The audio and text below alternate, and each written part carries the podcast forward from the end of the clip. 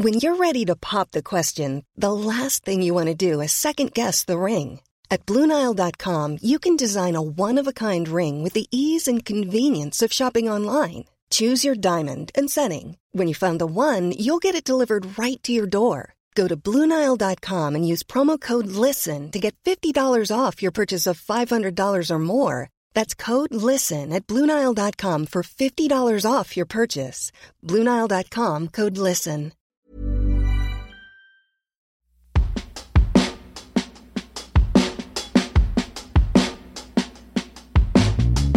Podcast is about sex. If you're faint hearted or easily offended, you might not want to listen, but you should. Join me, Tracey Cox, and Kelsey Chittick as we share honest and real sex advice on this award winning podcast. Tracey is an international sex educator and author of lots of books about sex and relationships. Kelsey is a podcaster, comedian, and author who is getting out of her comfort zone both in the bedroom and in these conversations. Each week, we answer three anonymous sex and relationship questions sent in by you, our listeners. And nothing is off limits. Here's Sex Talk.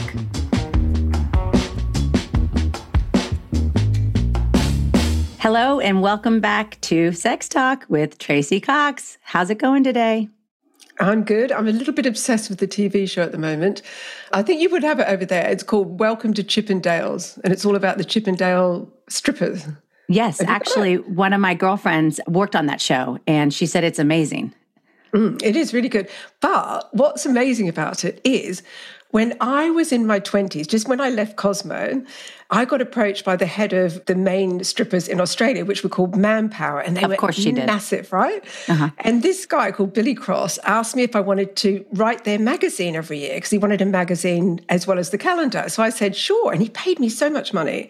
So each year I would go trotting up. I get flown to Vegas or wherever they were shooting the calendar, hang out with male strippers, and they were absolutely hot as could be and just interview them and watch them posing for their calendar and it was amazing and i thought to myself bloody hell like that was quite extraordinary to do that and also i was married at the time and i remember my husband not being very happy about it and i was like well i'm going i'm going anyway Well, I just don't understand. marriage didn't last exactly. How can we get that gig for you again and you can bring me as a plus one? I mean, wait, why did I meet you when you're on when you're not covering I strippers know, anymore? It's a shame, really. It's It is a and, and they were really nice as well. I ended up friends with them. But when I'm watching this, I keep saying to Miles, I keep saying my husband, I keep saying, God, I, I remember that. Yeah, they used to do that. Yeah, they absolutely did this, and they went, no, they they never did that. That's a made up thing. And um, he's like, Oh my God, do you think this is really interesting to me? Hearing you go on about strippers? I've always wanted to go to that show in Vegas because they had the Magic Mike. Yeah, You know, and I back- reckon it'd be fantastic. I know, and all my girlfriends are like, "That's weird." I'm like, "You're weird for not wanting to go." I think it would be Exactly. fun. Like, I they think are it'd be weird. great. You're not weird. Exactly. Everybody loves a good stripping show. Especially Everybody. some hot guys. Like, it's hard to find hot guys that are all greased up anymore. You can find a lot of hot girls in LA, but to find like a lot of really ripped, good-looking men, you have to pay. And they're all dancers, so they're really good movers and stuff. Like they're never just people dragged in off the street. But anyway, there Okay. you go. A little bit All of feminism. Let's get started. Okay, first question. Hi, Tracey and Kelsey. Love the show, but wish it was longer. That's nice. Here's my question Why is it that I can orgasm easily on my own with fingers or vibrator, but have never had an orgasm with a partner? So many boyfriends have said, Oh, but you've never had sex with me, convinced they will be the one to make it happen, but it never does. I came close with my ex, whose technique was excellent, but still couldn't tip over the edge. Right. Well, quite obviously falls into two camps here one, the psychological, the other, the physical. I mean, the big psychological hurdle here is that if you've only ever climaxed on your own, you've taught your brain that orgasm is something that you do on your own. And excuse the, the vulgarity, but I can't help but think this is kind of like doing a poo because you only ever do a poo on your own, don't you? I mean, some couples do a poo in front of each other, but I don't know too many. so it's the same. Your brain's going when you're in the room with somebody else. It's it's a similar reaction. It's like, why is this person here? I'm not used to this. This is just ridiculous. So the other thing is, is that it's not easy to let go and you know be completely vulnerable and let yourself go with orgasm because even if you're with somebody new even if you had orgasms in front of another partner there's still that moment where you think is he going to look at me and, or is she going to look at me and think, you know, look at that orgasm face, that's just weird. Or you have to let yourself be very vulnerable. And I think some people really struggle with that. Yeah. And I think what she should do, because I think that is so, I think it's totally mental. And if you've only, if you've only been doing it with yourself, my advice would be to flip over, make sure he doesn't see your face, get into a position where you don't feel like he's looking at you. And you need, or it needs to be, I know, here I am again. It needs to be pitch black because I think I think what happens is if you if you start thinking at all as you're about to have an orgasm, oh my god, they're looking at me. Wait a second, I'm breathing heavy, my face looks weird. It will stop right away because it's mm. you're it's you're preserving your yeah, your ego. You don't want anybody to see that. So either turn it off, turn the lights off, turn the music up so they can't hear, they can't see and kind of go go into it blind or find a position where you're you're not looking at him. You're away from him so that you're not constantly like opening your eyes and seeing him looking at you looking because at you. Yeah. they're happy to look at you, but you're you're not there yet. Yeah, and also by admitting it to the partners, this is a good thing and a bad thing because by admitting it, she's saying, I'm not going to fake it here. You know, I never orgasm with somebody, so I'm not going to fake it, which is a good thing. But it's a bad thing because men are very competitive. And this is why she's getting the, hey, but you haven't slept with me yet thing. So then they're like, well, I can change this. And when they don't, then they get paranoid. And then you're even more paranoid. And then, you know, you get into that situation where he's giving you oral sex and looking at your face. And, oh, and you're thinking, oh my God, no one's going to climax under that scenario, are they? But I um, I had similar thing with you in that taking removing eye contact not necessarily that bit, but I do think that's a very good idea, actually. I was thinking that what she could do is to try mutual masturbation. Now, this is not something that you're going to do immediately with somebody. You'll have to wait until you're a bit into the relationship. But I would suggest that you say to them, look, I'd like to try, you know, I want to see how you turn yourself and I'd like you to see the methods that I use. And then if you're both in a room doing it to yourself, right, it takes the the pressure off because you're both sort of looking at each other as well and you're getting aroused by it. But again, it's sort of your brain will like it because you're touching you, because it's used to you touching you, but you've introduced the extra element of somebody else in the room. And I would try the first time with your vibrator because that, that's going to be an easy way to orgasm. So once you've broken the ice of, hey, I just had an orgasm, even though I gave it to myself with somebody else in the room, your brain goes, okay, we've got this new element. Then she should try it with her fingers and see how that goes. And if it's successful, with her still doing it to herself, then she should teach him the technique so he can then replicate the technique with her fingers by, you know, showing him, putting his hand over hers, and then, you know, getting to the point where he's really good at it. And then problem should be solved. Now, the thing is, the other thing that I thought was really interesting about this is that she says her ex came close to giving her an orgasm. He was very experienced. And I think that it is about technique. Do you know most of the reason why women don't orgasm with their partners is not just the intercourse thing that it's hard for women to you know to orgasm through non-penetrative sex. It's because most men's technique is rubbish. Horrible. It's because of awful technique. And most women, instead of saying, that is great, honey, but it'd be much better if you did this. They just sit back and go, you know what? He'll he'll hit the spot soon. He'll he'll figure it out soon, and he never does. So it's kind of our fault as well. So if you can get a guy who's got great technique, you're nearly there. I mean, she just had to do a little tiny leap over the, the fence there with the other guy. So she needs to get to a point with this new person that she feels confident that he's going to be able to give her the right technique and that he's not going to, you know, like get it wrong at the crucial moment or stop at the crucial moment. And then once she's done all that, she needs to do what we always say stop aiming for orgasm, relax, enjoy it, explore. You know how to make yourself orgasm. So it's not like if he doesn't give you one, I hate that term actually give you one. If you don't have one, you can pop next door and have one by yourself. So yeah. it really isn't a big deal. So the more you relax, teach him what you're doing, and then the more you relax, I think it won't be a problem. And let him use a vibrator on you. If yes, absolutely. If start with that too. Start with the easiest way possible. Flip over, use a vibrator, so you don't have to look at him. You know exactly the pressure that you like, mm. and then take it, take it, take it from there. It'll happen. I believe yeah, in her. I feel like she's quite savvy about things. Yeah, and have a it's glass just, of wine. Have a glass of wine. Put some music on. Put some music on and turn off the lights. I don't know why I have all the answers and it always starts with pitch black. I do like I do like that thing about either do Kelsey's way or do the mutual masturbation. So you're breaking one taboo with your brain at a time. The brain is very simple yeah. to trick. Yeah. You no, just I like have to know what you're doing with it. Good luck. Good luck, yes, my friend.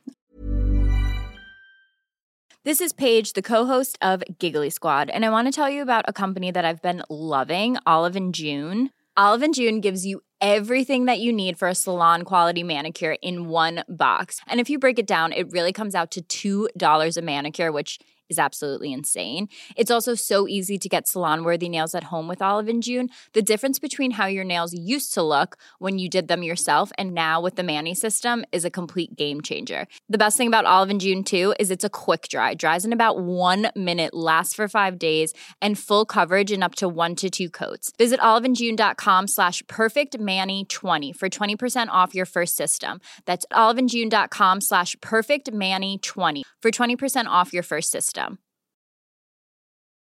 Millions of people have lost weight with personalized plans from Noom, like Evan, who can't stand salads and still lost 50 pounds. Salads, generally, for most people, are the easy button, right? For me, that wasn't an option. I never really was a salad guy. That's just not who I am. But Noom worked for me. Get your personalized plan today at Noom.com. Real Noom user compensated to provide their story.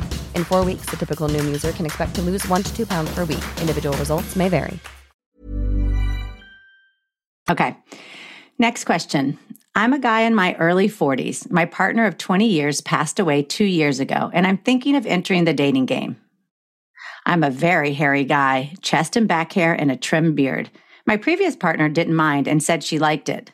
Are there still women out there who like hairy men, or is that not a thing anymore? I'm happy to trim the hair, and I do, but I don't want to wax or shave. How do I handle this on a date? Should I come right out and say I'm hairy before we have sex, or should I try a more subtle approach? Your help is much appreciated. I'm kind of an expert in this entire thing here, so you are. Um, this is this is an area. Well, this is these are two things. Two things. When Nate died, I remember thinking all the things that he thought were cute about me or he appreciated because we grew up together. I was so embarrassed of like, I don't like my hands. I don't like the way my hands feel. They're really dry. And I remember thinking like, I don't even want to like shake hands with a guy on a date because Nate loved my hands, but nobody else will. Or like, I'm trying to think what else that I was just super embarrassed of. Little things like I have a bald spot on the side of my head and sometimes like you can see it and i and nate used to like touch it and be like it's magic or something and i would be so embarrassed now. Like there's so many things when you say goodbye to a long partner that you mm. have over time agreed that that's what you love about them. Nate was the hairiest hairiest man and i remember early on in college we would maybe been dating like three months and he's like will you shave my back? And i remember being like what and it became something like it was part of our life. Like every couple we you know, every other month he would go into the backyard and I would I would mow his back. And it didn't bother me because I loved him. But yes, exactly. I I will say I I'm going to say I I don't think a lot of women like a hairy man. I love that that's that's a belief that some men have. Like some some women are just like, give me a hairy guy. That's mm-hmm. not it. It means that there's men out there that are hairy that the woman loves enough. He doesn't even, she doesn't even notice it. So, I mean, I think a masculine man is good, but if you have a ton of hair on your back, it's probably, it's something. But mm. if the woman cares about you, it won't matter at all. And she can shave your back whenever you mm. are ready. And I think that I wouldn't say anything about it. I don't know. I don't think I would. I think before you have sex, she might put her hand up the back of your shirt and be like, wow, this isn't smooth. This is a very hairy back. And I think that's enough. You don't need to make a big deal of it. You don't need to like mm-hmm. say it. Like, I don't go like, hey, my boobs are really small. no, that's right. They already know that. They can see it, you know? Um, she already knows because she's seen the back of your shirt and she sees Probably, what's crawling yeah. up. Yeah. Yeah.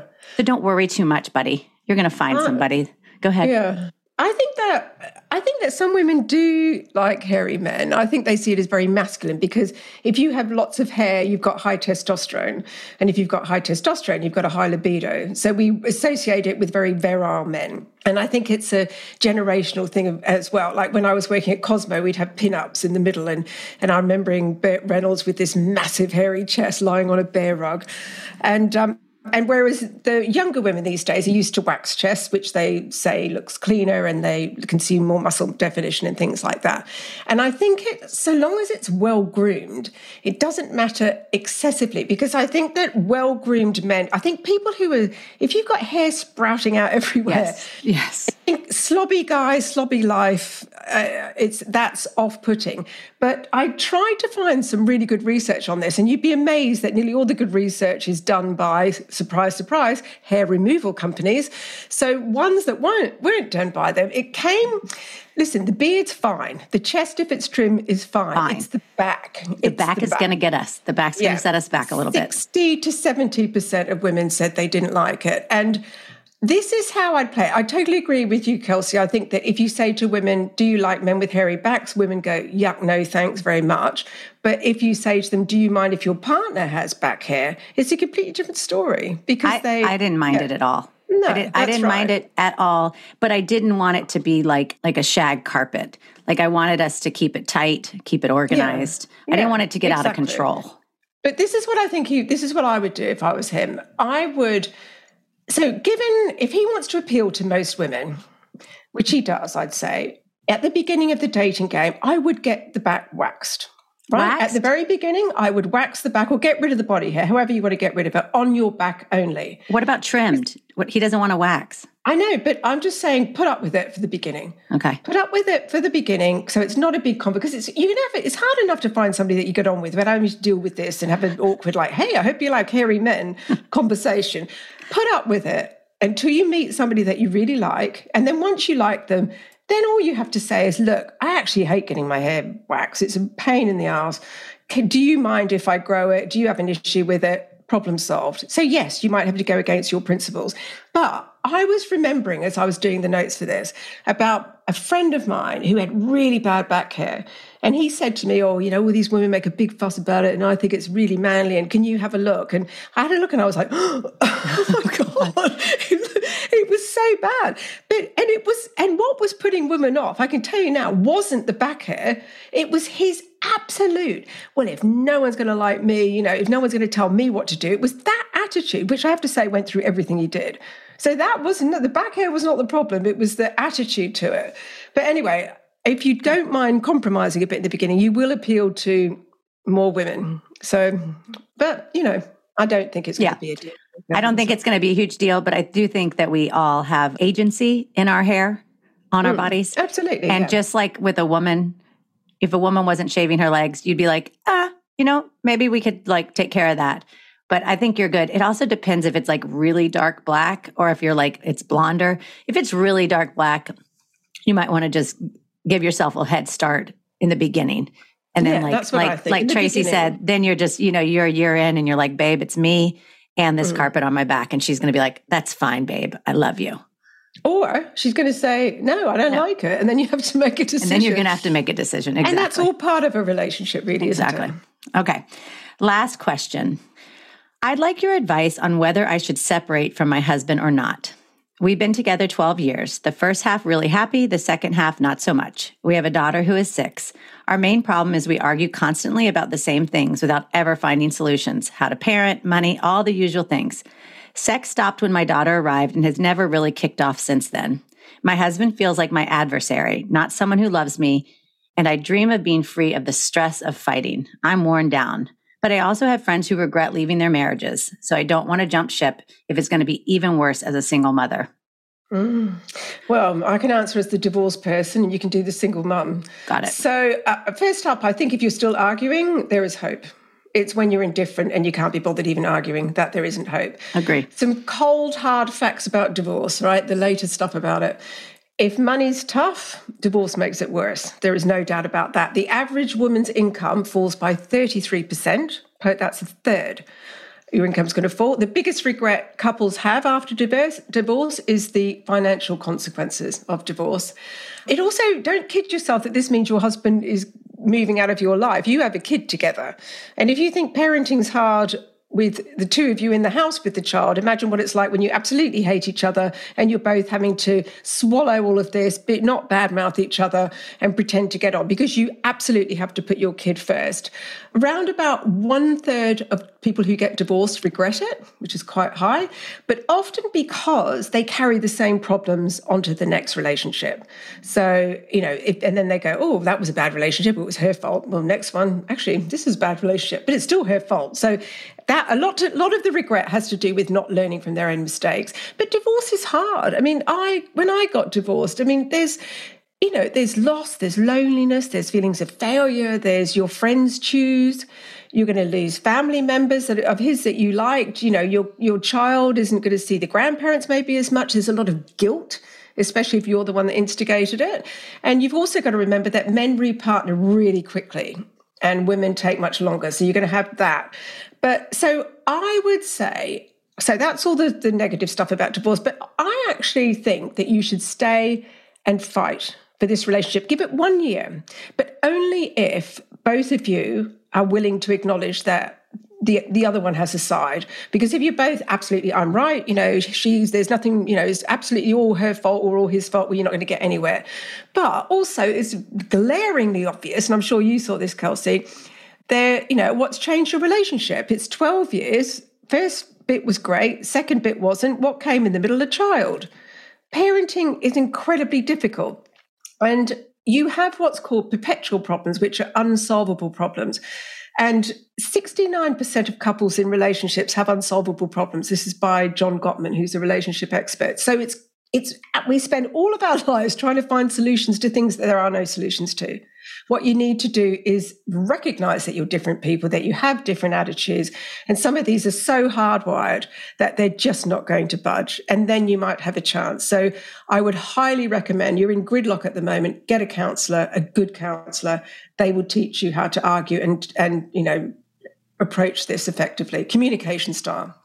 Yeah, no, I, I completely agree. I, I will say two things. I think 12 years is a success. So you guys it, it might not have been, I guess maybe I think we were sold a bill of goods when we thought marriage and raising kids was ever going to be easy or fun. Somehow we have this expectation that generations before us did not have our great grandmothers weren't like, it was a blast. We went out all the time. We had weekends away. Sex was amazing. You know, like that just didn't happen. Our grandparents were like, it was hard and we had money problems. And I hated your grandfather for years at a time. Michelle Obama just came up and said that, didn't she? Who? She came out and Michelle Obama just oh, said, oh, yeah. you know, I hated I hated Barack for some of our marriage because of the parenting. It was so hard. And I hated it for money issues for a couple years when we were in bad spots. And so I think um, if you let go of the idea that this is supposed to be fun and more that it's about becoming more of who we all are in relationships as our as ourselves as parents, I will tell you as a single mother, it's really really really hard. It's hard not to have someone that loves the kid as much as you do they're supporting you, helping, that you trust. It is a big, big deal. I will tell you also that loss when it comes to death is easier in the sense that I only have good feelings about my husband and I loved him and we had a great relationship. People think when you get divorced that you are getting this person that drives you crazy out of your life. You are exactly in the same spot. You just live in different homes. Mm, you still have exactly. to talk to them all the time. You still have to talk about money. You still have to talk about schedules. You still have to see each other at, you know, this fifth grade concert. So this idea that leaving is going to be the answer is not there. So I agree with Tracey. I would do some deep analysis on what what a what a good marriage would look like for you and then I would sit down and kind of figure out what you can do to change to meet those things. I wouldn't worry about him. I would just say, well, the only person I can handle is me. So I'm going to change and become the version of myself that I would want to be and see how he responds. Because what, what happens is we do what we've always done. And it sounds like for six years, you guys have been constantly mm-hmm. arguing about all the things that we all parenting and money. And there's a reason you married him 12 years ago. It's probably because if you're a saver, he's a spender. If he's lenient as a parent, you're strict because we pick people that balance us out. and That's I right. I know that because now that my husband's gone, I'm way more like him than I ever was when I was married. He- I was super uptight, super neurotic, and I thought he was just way too easygoing. Well, now that he's gone and I'm not in juxtaposition to him, I'm more fun Mm. because Yeah, it does every, happen, doesn't it? Yeah. everybody takes a spot. So you don't Yeah. even know who you are not in relation to him. So figure out what you want to be and then see if you change your behavior, if his adjusts to keep that balance there. So don't give up. It's in Mm. No. God, don't give up and don't have another kid. That's the only No, thing. definitely don't have another kid. Also, just in terms of counts, finding trying to find a counsellor, make sure that you find one through an accredited, like every whichever country you're listening in, there will be a British Psychological Society or an American Psychological Society where they're accredited counsellors because there's an awful lot of rubbish ones out there. Don't be scared to ring and talk to them and get a sense of them over the phone. And you don't have to love the counsellor, both of you, but you do have to think that they'll be fair, that they know what they're talking about, and that they're going to give both of you you know, a fair hearing because otherwise it's pointless, especially if you're hung up on the who's right and who's not, which is the one thing you really need to move away from. Anyway, there Good you luck. go. Good Yeah. luck. Yes. All right. I think that's it for today. I feel That's like we've learned a lot. We've got a hairy back. We stopped a divorce from happening, and someone's going to have an orgasm in the pitch black with somebody. It's been a big day. pitch black. Not Okay. pi- I'm not a big fan of the pitch black room. But if you if you Kelsey need is. to, if you need it, Yes, if you need to, but of then- course you're not a big fan. got to he's got to teach her the tech. She's got to teach him the technique with her fingers. He's got to be able to see. You're an Australian London liver. In, I'm not in in in LA. I mean, in in America, we are very, very, very weird about sex. We're very scared about it. We're taught that it's not a good thing, and that it's very private. So we are not footloose and fancy free like these Australians and these I'm not Europeans. Australian. What are you? English. English, but I thought you I grew grew up in up in. I did grow up in Australia. Well, that makes you Australian. That you, from so, yeah. osmosis. I'm just saying for for Americans to to let loose, it's like all or nothing. Right. So it's You're just dead. cooler. She Well, loves light. She's always been confident. I need dark, but now I'm coming into I think. I think the girl who wrote in would be happy in the light. But also, anyway. Okay. Oh, God, we, can, we need to stop right now. Adios. Have a Okay, great day. Thanks, everybody. Thanks for listening to Sex Talk. If you'd like your question answered on the show, send it to us at sextalkpod.com. So that's S E X T O K P O D.com. You'll find info about my books, sex products, and more sex advice at traceycox.com. And that's Tracey with an E. If you like this podcast, please send it to your friends and rate and review wherever you listen to your podcasts.